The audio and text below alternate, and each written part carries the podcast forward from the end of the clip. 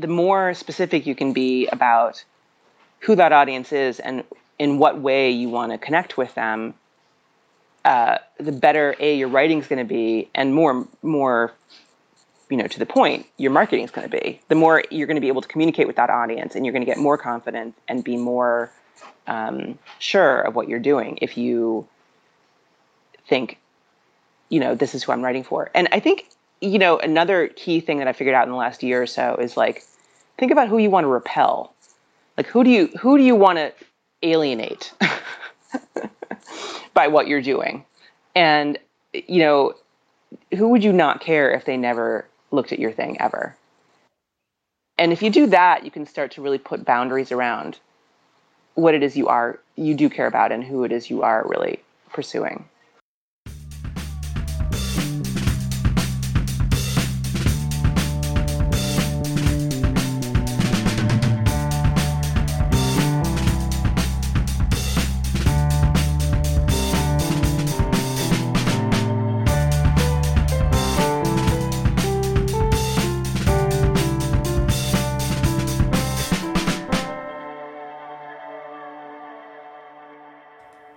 Everyone. Welcome to 15 Minutes, a podcast about fame, episode 16.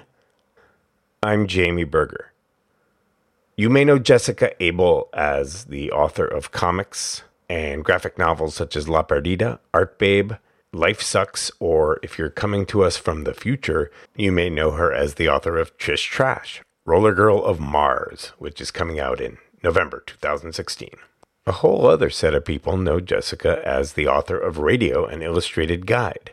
Until last spring, I knew her as the editor of the annual Best American Comics anthology. Then last spring, I bought Out on the Wire, the wildly successful book with the subtitle The Storytelling Secrets of the New Masters of Radio. That is a graphic history and discussion of the making of This American Life, Radiolab, and other much beloved new American radio. Last spring, in partial preparation and continued procrastination before starting this podcast, which I'd been trying to get rolling for about two years, I was reading out on the wire and starting to listen to some of the recordings I'd made over those two years. And I went to the blog of Out on the Wire and found out that there was a podcast. And I listened to a little bit of the podcast, which led me to Jessica's website, on which, on the first page, before any of her creative work, she starts writing with the fact that she helps people make their work. She leads workshops that help address issues such as What's wrong with me that I can't get my work done? Is it absolutely necessary that it be this hard? Maybe I'm just not creative enough, which really hit home for me, and I could repeat all those sentences with a, an F word somewhere in the middle, and they would more accurately reflect the two years that I'd gone through not starting the actual podcast. So, at the last possible date, after hemming and hawing, I signed up for Jessica's six week online workshop, which coincided exactly with the date, June 1st, that I wanted to have the first episode of the podcast out. And six weeks later, inspired, productive, getting shit done, the first episode of 15 minutes came out, and I've never looked back. So, I am really thrilled and thankful and appreciative of Jessica Abel and glad that she was down to record an episode. One quick note a term that comes up a fair amount in our conversation is that of idea debt, which Jessica Abel defines as when you spend too much time picturing what a project is going to be like, too much time thinking about how awesome it will be to have this thing done and in the world too much time imagining how cool you will look, how in demand you'll be, how much money you'll make, and way too little time actually making the thing. We spoke in August.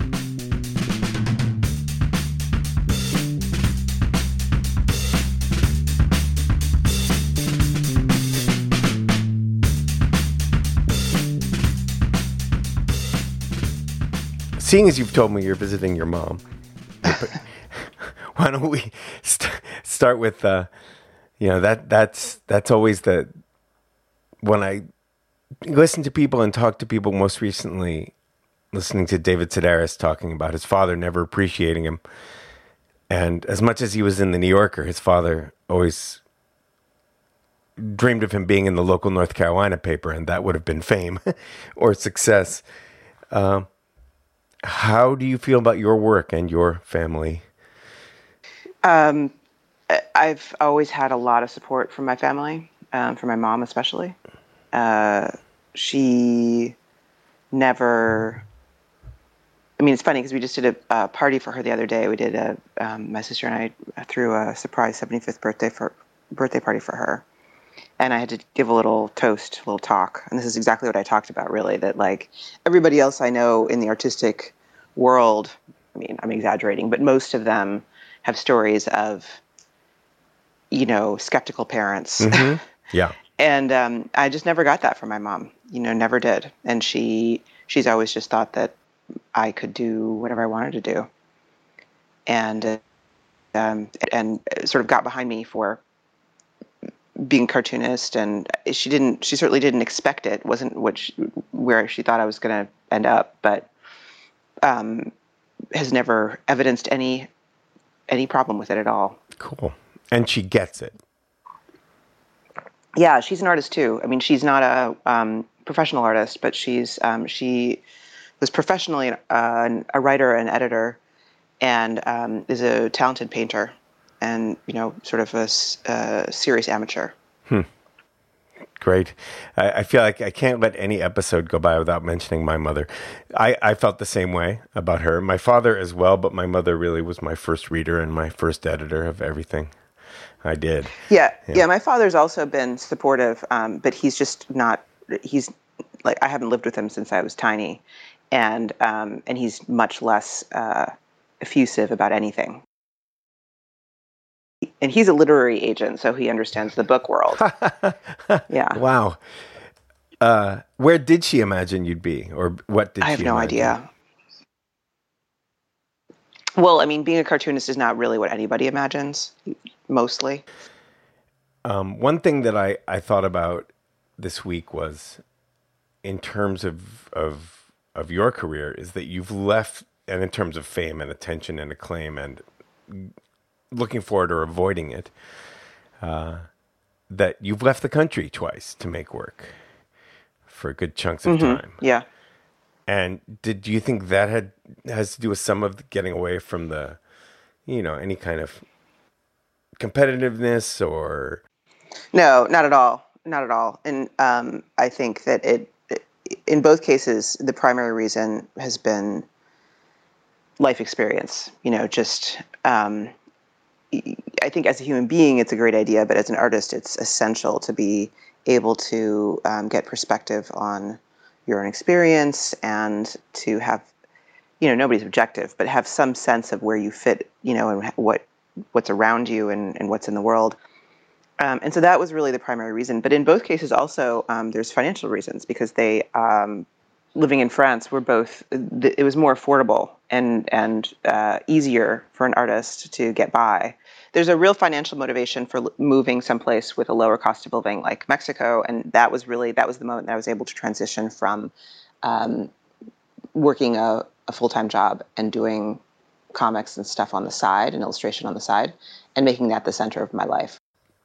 And when did the first book come out? The first radio book? Uh, in nine, 99. So, did you know after that that you wanted to do another one, and or that you wanted to do radio? No, or podcast. No, not for a long time. Um, and I didn't think of doing radio or podcast until after I finished the book, the Out on the Wire, the new book.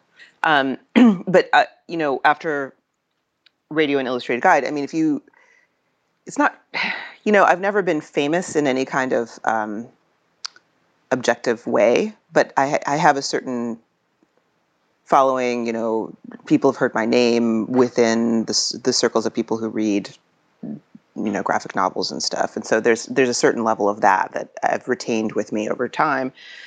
And um, and a lot of it just has to do with it's not you know fame to me i guess sounds like something that's has become divorced from the work you know that it's it's more than just having readers or listeners or the audience you know having like an audience who's like really you know invested in your work that's one thing. That's having a following and having having fans and having you know and you have a relationship with those people that goes back and forth you know there's a mutuality to that. Yes that's the I, i've been starting to break it up in my mind as i do this between fame and acclaim and celebrity yeah, celebrity is purely one way. Fame is a little less than that, and acclaim is your your peers and people who really appreciate what you do, as as I see it. Yeah, well, even acclaim. I mean, uh, you know, I have um, many. Uh, I've had many many conversations over the years with people who are very attentive, critical readers, and have had really interesting insights on my books. You know, and they're fans. They're people who like my books but they have a lot to say about the books and a lot of thoughts about them. So, and again, acclaim sounds to me like something that's somewhat one way. That there's a, um, you know, they're telling me how great I am. And um, there is a give back, you know, and especially now that I'm more involved in blogging um, and that social media is more of a thing. Um, you know, I see the way that you actually form a relationship with your readers. Um, yeah, and you seem quite committed to it, and not just to the readers, but to kind of in the workshops that you're doing. So putting it out there that, in a sense, we're all peers, but I've been doing this a long time, and I learned these rules, and you can be doing this, uh, which is what a lot of people kind of separate from when they get a certain level of success. Yeah, I mean, I'm sure that the you know even the level of success that I have, there's there are plenty of requests for assistance and help that go beyond what I'm willing to do, you know, or what I'm able to do. You know, like somebody writes me an email and asks for advice on something in great detail, and I'm like, you know, I'll give you like a couple words back of you know generalized advice, but I can't. You know, I don't write that obviously, but like you know, I I can't get into this like an email chain with somebody about sure. something. So there's I, there's yeah. there's limitations, but at the same time, I've always been really really interested in teaching in the largest sense, and in um, sharing what it is that I have learned. I find that relationship really rewarding, um, and you know it goes back to the earliest days of my having any readership at all you know that when I um, built my first website in '97, um, there was a section on there, which some of it's still on my site actually, um, called DIY, where there's you know like stuff about brushes and how to lay out pages, and this at the time was incredibly hard won information because the internet didn't exist in its current form. And you know, I belonged to various listservs and things. I didn't know anybody who made comics. I had to learn it all essentially by picking up tips from listservs. And um, I compiled that information um, and my own, you know, things I'd discovered and put them out on my website. And um, although it's not as well trafficked now, for a really long time, uh, that was like the most popular part of my site. And and people would just, you know, people would write me letters saying, you know, how much they appreciated it. And I still, you know, there's a bunch of people I know who made their first mini comics you know, who now are professional cartoonists who made their first mini comics using my mini comics guide from my website. You know, and that's incredibly gratifying. And even with you, Jamie, seeing you go from feeling like you completely could not um, get this, you know, you had this thing you desperately wanted to do, but you just could not figure out how to organize yourself, um, you know, in such a way as to make it happen and then now you have a you know you have a podcast with multiple episodes out and you're you know doing new interviews and it's and it's like it's a train that's moving. And that's really gratifying too. It's really satisfying to see that to see other people be able to um, make their own uh, creative lives work for them. Yes. Thank you. Uh, you you your workshop appeared on my horizon at exactly the right moment of after two years of dithering and kind of recording people and then getting ready and saying, this this this June, it's gonna happen. And uh, listening to Alex Blumberg's uh, little uh, CreativeLive course, and then I just saw like it popped up on, on my horizon like a, I think a day or a week before the deadline to sign up. And as much as I have regressed to my somewhat chaotic self, it was it was having a boss, and like it or not, that was you. and even that first uh, group video meeting, seeing those dozen faces and knowing that there's a little community of people struggling that's probably a much bigger community to get stuff started right i mean uh, understanding that this is not and this is you know again this is teaching this is you know putting people, people together in a group and saying let's all learn from each other and because i learn a ton from my students i mean that's the other reason it's yeah. rewarding it's not just seeing everybody's success it's like i don't yeah. Yeah, exactly. I mean, you don't go in. It's not a one-way relationship. You know, that's getting back to what we were talking about about fame. It's it's not one way at all. I could not have developed the course that I did, the workshop that you were in, without running it with a pilot group.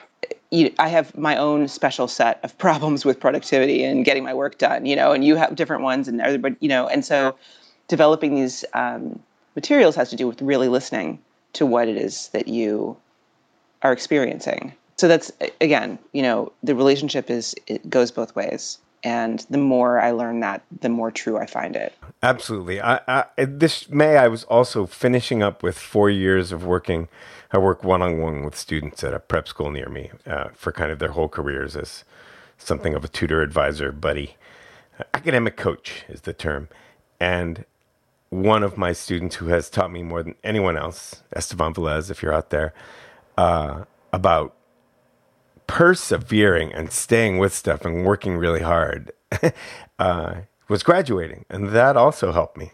Yeah, seeing that success is a is a kickstart.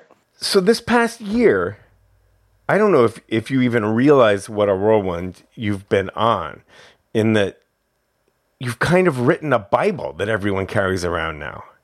What do you mean by that? I, everyone who I meet who is doing some kind of radio is carrying out on the wire around. Oh, well, that's good. I mean, that's what I hope it, for. Yeah. I mean, and so you, I assume, have a whole new set of uh, audience and people you're communicating with that you've never known before. Right. Well, this is what I, I guess I was trying to get at this and then lost my thread earlier. That um, the the Radio: An Illustrated Guide um, illustrated this concept of um, the reciprocal relationship of, of readers and creators, you know? Because I created it um, at Ira's behest for basically a pledge drive premium. And um, it was just one of his cool, wacky ideas of like how to make the pledge drives not horrible, you know? And then essentially Ira started selling you know, or This American Life started selling the book via their website in '99 or you know 2000, and um, then and I kind of forgot about it. You know, I would get royalty checks, um, which is unusual, by the way. I mean, I don't know if you've written published work, but getting royalty checks is not. People think that you write a book and suddenly you like have this, you know, stream of income. Not true, mostly. Um, but this this book provided royalty checks, and then as the years go on, we went back to print. We went back to print. We went back to print. I would run into people at, um, you know, comics conventions, and they would tell me how important the um, how important the uh, book was to them and their development. I, I, met radio producers who were professional radio producers because of my book, um, and I got royalty checks, and I just kept making money off the book. And I'm thinking, this is needed. Like this is something bigger than it really set out to be, and really bigger in a way than it is. Do you know what I mean? Like it, there's there was nothing else out there that kind of walked through this process, and yet it was really so minimal. I mean, the the uh, the relevant content of Radio: An Illustrated Guide is 24 pages long, 24 pages, and that's it. And I thought there just is so much more to say about this, especially now that you know, This American Life at the time, we're talking 2010, maybe I started thinking about doing this. So 10 years later, 11 years later. Gotten so huge, had done TV, like you know, all all of these things had happened. You know, I was doing live shows left and right. I mean, he'd done them for ages, but more and more. And I saw just the beginning of more shows like that happening as well. And I thought this is a real opportunity to say more about what goes into this. Um, so essentially, what I'm trying to say is, I knew that that readership was there and hungry for this kind of information, and I knew I could do it. You know, uh, the process of coming up with the exact book that it is is a little more tortured than I explained, but um, the you know the basic idea of going deeper and telling more about what goes into making narrative radio. And slightly changing, but did the did the idea of the the workshops and the and the Google group and the podcast come from the book starting to have success, or was that part of the plan? The podcast I came up with because I was thinking about how to communicate and market the book. You know, before the book came out, I was thinking I was planning this in the summer before it came out. And uh, initially, I was thinking of doing a series of blog posts of using outtakes from from my interviews because just you know it's a brutal process of cutting down from what you've got to you know final work. As you know already and you're not even doing narrative work but if you do narrative work you'll find out even more. It's like you i know you cut your interviews more than most interview podcasts do which is laudable. I i applaud you for that. But also you know if you were then to take this and to craft it into something more narrative you'd be taking maybe Oh 5% of that Yeah. you know? Yeah. So it's painful. and um, so I wanted to use some of that material, and I thought, oh, you know, I'll make blog posts out of this. And so I'd save stuff into a, you know, a folder as I went. That were sort of good ideas for for blog posts. And then um, I thought, you know, I've got this stuff on audio. I could do little audio clips and put them in the blog post. And then I was like,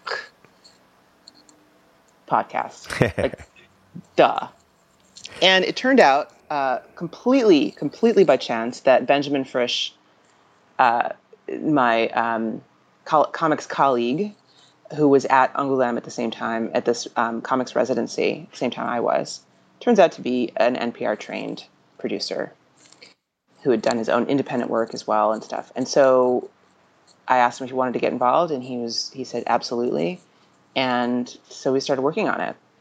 And then the format of it, so and you you're kind of glossing over this for people who haven't you know seen the book or anything. So Out on the Wire is a book about how the best narrative podcasts and radio shows are put together, like This American Life and Radiolab and so on. Then we created the Out on the Wire podcast to sort of expand out from the book, following the structure of Out on the Wire, the book. Out on the Wire, the podcast goes through the same structure, but kind of explodes it out a little bit and gives a little bit more detail. And Out on the Wire, the book is not explicitly pedagogical. It's meant to be more just kind of an entertaining read with lots of information in there for those who are looking, but also to be appealing to people who are not looking to be taught. Um, but Out on the Wire, the podcast has, although I, I hope it's still entertaining, has a much more pedagogical mission. Like, here's how you actually do Oh, this step by yes, step. it sure does. Sometimes it's it's painful. Uh, I, I was just re-listening to episode. Uh, oh, it's funny. The one that's supposed to be most inspiring is the hardest for me. Episode uh, eight, the last one with the three people who are getting it done. Yeah, episode nine. Nine, Yeah. yes, and Yeah. you know, I, it was just the mood I was in last night, and I because it was like I'm 51 years old and I have three part-time jobs and a bunch of debt, and I and I'm I'm out and I live in Turners Falls, Massachusetts now, so like the connection to the world, there there were just so many reasons I was naysaying that I can do any of what the three of them were doing, uh, which was silly. And this morning I woke up feeling better, but you have to listen to, and, and work through it and hear it. Yeah, and you have to think, you know, that one is maybe less pedagogical than other episodes, but in, you know, but it is meant to be like, look, there are different ways to solve this problem, you know. Yes, yes, it, it's Yeah. more anecdotal solutions, but Um, yeah. so- yeah, As we worked through what the format of the podcast would be, um, it made sense to make it a season with a beginning, a middle, and an end. You know, so because we were developing, basically, the audience could develop a story along with us. So if you and still can. You know, I mean, it's it's up there, and like it's not in real time, but you know, it's still designed as almost a mini course on making a story. Um, and so there's an end to that process, right? The story is done, and so the podcast also has an end. And we left the door open by calling it season one to doing another season, but I don't actually think that's going to happen. I think if I do another podcast, it'll be a different podcast.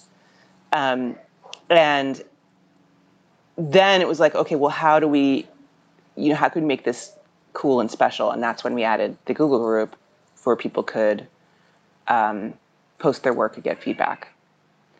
And that was really cool.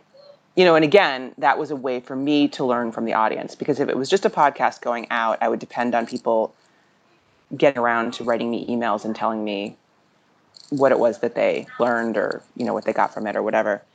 And um, since it was a group, I could actually see their work and hear their concerns and understand where they were getting stuck and build the podcast based on that. So there were several episodes where we um, responded directly to things people weren't getting, you know, in the group. Yeah, yeah, uh, which was very useful. Yeah, I mean, for me too. So, uh, and and it helped me clarify very very much helped me clarify a few of my sort of story building concepts in a way that, you know, now I've done workshops, live workshops, using um, the story structure pieces, you know, the Mad Lib and the um, XY story formula and all that, which are really successful and really fun. And it's because I was able to, um, you know, work through this stuff with, you know, with people in the Aldara. No, Aldara, are you kidding me? Aldara, I'm on the phone. If you want to do that, take it outside, please. So you're so you're returning after this this year of being the woman who wrote that great comic book about Ira Glass and the radio to your what I assume is your first love to a fictional book. Have you thought about the people who are going to be who've never read much either graphic novels or certainly science fiction graphic novels who are going to be coming in because you're the Jessica Abel that they from Out on the Wire, and what their perception is going to be. I, I, I think it'll be kind of interesting. Well, I think that I have very little audience that it, established audience that is prepared for the kind of book that Trish Trash is. You know, that's exciting. It isn't. It isn't. I mean, I don't think that's particularly wise on my part. You know, um, I, I think that it's really aimed at a very different audience. And I think that, that many of the people who read Out on the Wire would certainly enjoy Trish Trash, but it's going to be a little like romp for them. It's not going to be, you know, it's um, it's aimed at um, everyone from sort of 15 year olds on up, you know, so it's not a heavy duty adult book. It has many of the same basic concerns that I've always had in my fiction of, you know, um, uh, interpersonal relationships and class struggle and families and friends you know like those kinds of things are all in there but it's on mars in 200 years and there's this you know hover derby sport that is top sport and they're aliens and you know there's like stuff that i haven't had at all before and i've always loved reading books like this but i've never made one like this before so i really think i'm speaking to an entirely different audience and the people who come in from out on the wire well you know sink or swim. Like you can, you like it or you don't, and, and that's fine with me. It's not. I'm not asking you to. But you know, my my audience from La Perdida is no more likely to, well, a little bit more likely because they read fiction, graphic novels, and so that means they probably have a wide range of tastes. Right, know. but you're. I understand that you're. This time you're going from teen to adult, and even for them, it's going to be a big leap. Yeah, the people who are the most, the, the readers of mine who are the closest to this cohort are the people who read Life Sucks and liked it. Life Sucks is my um, vampire romance. So the way you describe Trish Trash, I can't help but think: Are there any fantasies, thoughts, ambitions to make a movie? yeah, I mean, I've I've had that thought too about um, Life Sucks and about La Perdida. Um, and I think there was a time in the past when I thought, a little bit more in terms of fame with that. Not that I would be famous, but that the book would be more famous and I would, you know, be able to make better money off from it. And, you know, it would be a launch pad to do new cool projects. I have no illusions about that now, having had many, many discussions over many years with many producers and never having anything happen. So it's quite possible that one day one of my projects will make it past the discussion phase. Um, Trish Trash is certainly a good candidate for that. Um, but so is La Perdida and so is Life Sucks. They all have their own, you know, Life Sucks and La Perdida are both books that would be extremely cheap to make as film or TV. The, this, unlike Trish Trash, the settings are easy. You know, there's no tech involved. You know, very cheap. So that's an advantage, you know, for for small uh, producers, you know, to sort of who are trying to find some cool project to make their way in. Um, and so that's totally possible that that could happen. So earlier, I was trying to get to something, and that is that as out on the wires is going to it seems like it's going to become a staple of of certain classes and you go on to make other things that that are more seem you know coming back to fiction. You seem like someone who's just about making what you're making and and enjoying that. Will there be any is there any part of you that will be like oh i don't want you to just know who i am for that book because that's not really me?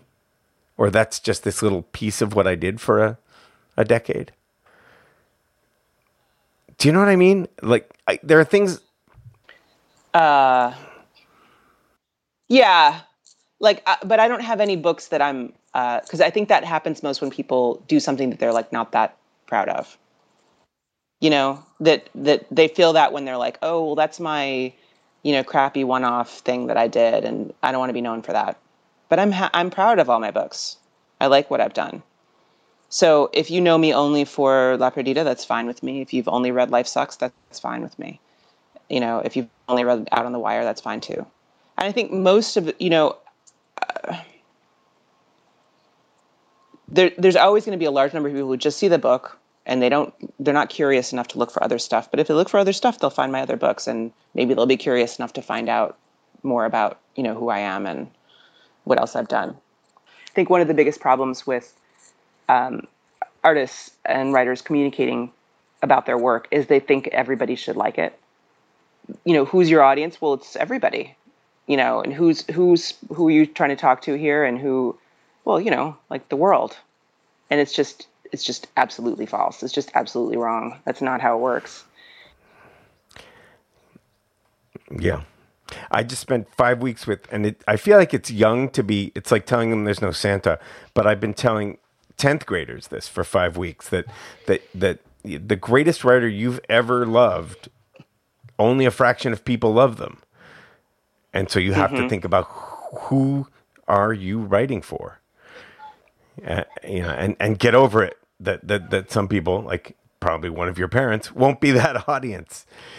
Uh, yeah, yeah, and and the more specific you can be about who that audience is and in what way you want to connect with them, uh, the better a your writing is going to be, and more more you know to the point your marketing is going to be. The more you're going to be able to communicate with that audience, and you're going to get more confident and be more um, sure of what you're doing if you think, you know, this is who I'm writing for. And I think, you know, another key thing that I figured out in the last year or so is like, think about who you want to repel. Like, who do you who do you want to alienate by what you're doing? And you know, who would you not care if they never looked at your thing? Oh, ever? I like that. And if you do that, you can start to really put boundaries around what it is you are you do care about and who it is you are really pursuing. I like that in terms of what I'm doing right now. Thank you. that that's a good one. I feel in terms of fame specifically, I feel like I'm in um, in a totally not unique position, but an interesting position of of having you know maybe not quite enough fame in terms of making a living, but but plenty in terms of having satisfaction knowing that my work is read and appreciated and loved. You know that that is very satisfying to me. And again, I don't really think of that as fame, but um, in the context of what we're talking about here, that having a readership is, you know, if I didn't have that, that would be very hard for me. You know, it would be hard for me to continue. having a community of readers. Yeah, I, I say that to, to people about the podcast, but especially because in this format, it's very, very hard to gauge. But in a year, I need to know that there are certain people. And you're right, by communicating back to me and having a conversation, I'll know Mm-hmm. that aren't just my friends and family who are listening. That's really all I will need to do this for a long time. Yeah. You should listen to the Dave Kellett part of Out on the Wire 9 again because he talks about the long, hard road. Um, although possibly it's in the longer cut of the interview. I don't know if it made it into the final thing, but like he was working. No, it's there, yeah. Yeah, I mean, he was working for two or three years uh, on his, you know, like a daily webcomic. Daily. Uh, basically only his mom reading it before it started to turn into something. And now he makes a very good living off of two webcomics and he's, you know, he's changed it up all the time. He, he just wrote me a proposal to do like a, de- a guest comic for him, which I can't do right now because of time, but you know, pays good money. Like he's he's able to pay artists to to do guest comics for him. It's amazing. He's he's such a great guy, like such a great thinker in terms of that. So, and that's you know, it's really it's he's built his audience from scratch. He owns that audience. You know, they are his, he is theirs. Like it's a relationship that goes back years, and that is the secret. You know, that's why you have your own podcast. That's why you have a blog. That's why you don't do everything on social media. is because you need to have, you know, that's why we all have. You have to have an email list. Do you have an email list, Jamie? Not yet. What? I th- there's there's a place on the site you can click, but I have no I haven't put together the people I already know. Jamie. and I'm Jamie, Okay. today, the, that is like the most important thing you could do. If there's one thing, listen, listeners, listeners to the 15 Minutes podcast, if you are trying to build an audience, the number one thing you can do is build an email list and communicate with them regularly. You have to focus on reaching your audience, but thinking about it in terms of fame is deadly. It's deadly. Oh yeah, it's have an and it's gotten in my way. And you make the wrong choices. thought- it makes you I- make the wrong choices. Certainly, back in San Francisco and New York before that, yes, it was so in my way. Yeah, so I had somebody write me like people write me every week about you know responding to my mailing list because I have like an auto- automatic sequence sending out you know most of my blog posts about productivity and stuff you know to people who sign up for my list. yeah, yeah. something you can do. Yes, got Uh, it. Got it. and so anyway, so people write back to me every week to some of these things, and somebody wrote me like a week ago or so saying um, I'm really struggling with uh, trying to. I think she was trying to make comics or something, and she's like, I'm trying to make my first comic, and I really want to do this, and I don't know, you know, like should I make it a career, blah blah blah, and I'm like, stop, write where you are, or no, writing. She was writing stories, and she's like, you know, and how do I like sell it, and blah blah blah, and I'm like, if you don't even know you want to write, like you're not sure Mm-hmm. you want to write, don't worry about this other stuff. Don't worry about selling it. And you're allowed to be a writer. You're ra- allowed to be a creative person without um, going for fame. You know, without going for the big bucks. You you can be this um, private person who has a super rewarding practice of creativity that that's permitted and not only permitted encouraged because like we've got enough people out there trying to like flog their stuff on us you know? It's like find your tiny audience and and appreciate it with them and you know find a writers group that you can share with or whatever. And she she was so relieved. She wrote back like oh my god i'd never thought about it that way. Like i just don't i don't have to make this into a career. Because she's like I, i'm also going to school for something. I forget what it was. And i don't know what which one to do. And i'm like what are you talking about? Like I I don't know. I don't know what kind of learner I am at this point in my life, but I absorb more than study, and I and I and I I I, I, kind of dilettantishly dip in and out, and yes, can be dramatic in positive and negative ways. But it was the I as much as you know the tools like Trello and other things, I used them during that workshop, and they helped me get get started and get rolling. And I used the sheets you had us do, and they helped me get started and get rolling. And now what I could use is you know the money to afford someone to coach me once a week for the rest of my life because it's all dropped away. But I am doing my work every week and finding a way to get it done without having the on paper or on screen uh, spreadsheet to do so. Mm-hmm. I, I, I still don't do it, uh, but it, it's in my head somewhere. I think. Yeah, yeah. I mean, I think that's the key is the sense of ownership over it. You know that it's possible and that you can. You know that's when it comes down to it. That's the basics, right? Yeah, and, and yeah, and there's something about your personality and how matter of fact you were about there was there's kind of underlying get over it yourself, you can do this, just do it. Here's how you do it. Here, here, here's a wrench. Shut up and get get out, you know. I, I've also been skeptical of my, you know, I've probably taken 50 workshops in my life in, in various forms of writing or improvising or acting or, and I'm always very skeptical about the level to which this person is just has to teach for a living or has, you know, or, or the same thing with therapists where the more empathetic to my actual work they seem, the more skeptical I am about it. And you you kind of took that element out of it in a way. You you were just like it doesn't I you kind of it, you didn't make this a part or not a part of the workshop, but you were just like there was a something about it that was like what you specifically are doing is not my problem. It's helping you do it and and I fear that from therapists and from teachers that they can pretend they're being objective, but they're looking at my One. stuff and thinking it's crap. And and and your workshop that very quickly became a non-issue.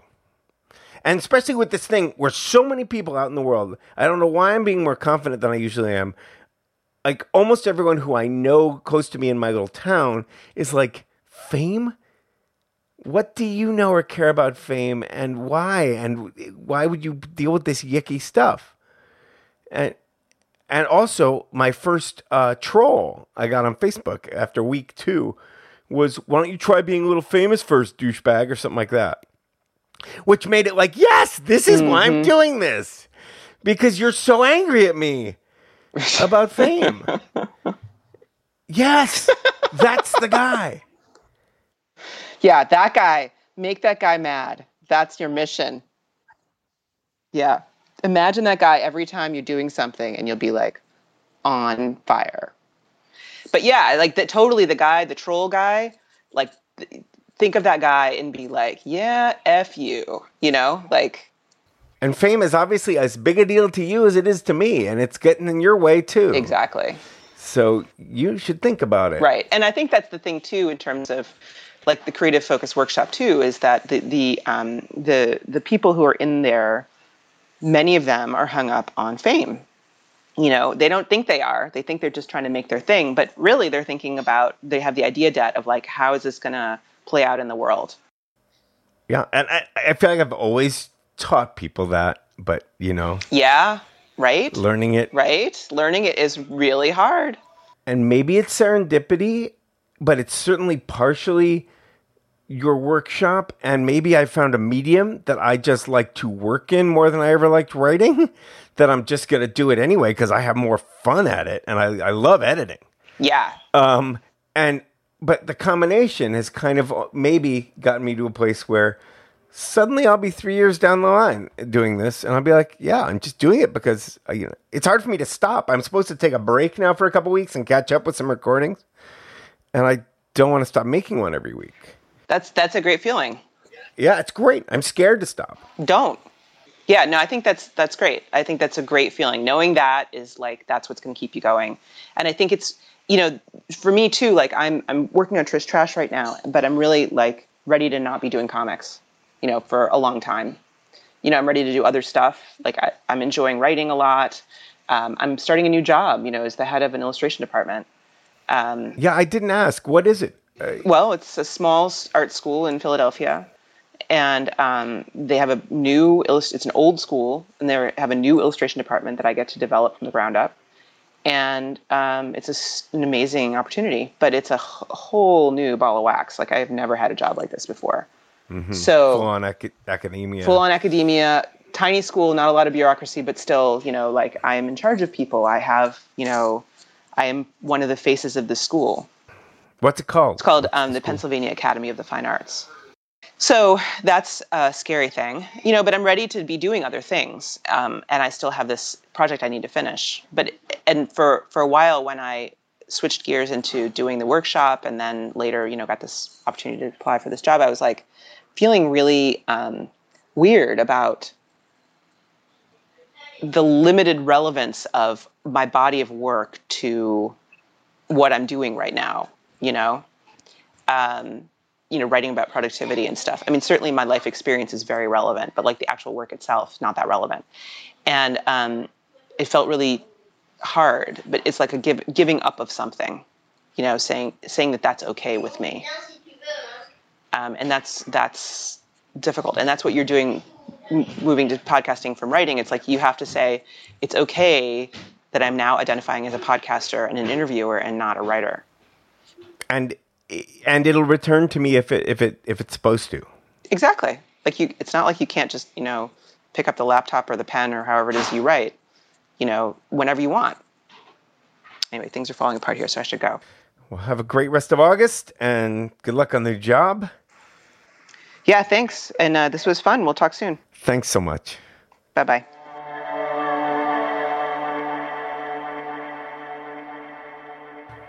For more about the many wonders of which we spoke, go to jessicaabel.com. That's J E S S I C A A B E L dot com.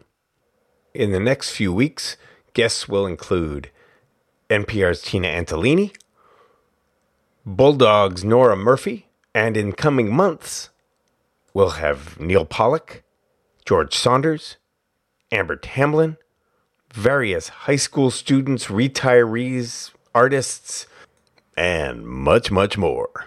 Please rate, review, subscribe on iTunes. It's really important. Or wherever you listen. And find us at 15minutesjamieberger.com. That's one five minutes, jamieberger.com, J A M I E B E R G E R. Or by searching 15 Minutes Jamie Berger on Facebook. God, that's saying my name a lot of times. Or we are on Twitter and Instagram at 15 Mins Jamie B. And last and newest, any day now, I'll be up asking you for money at patreon.com. So ponder that one. Thank you so much for listening.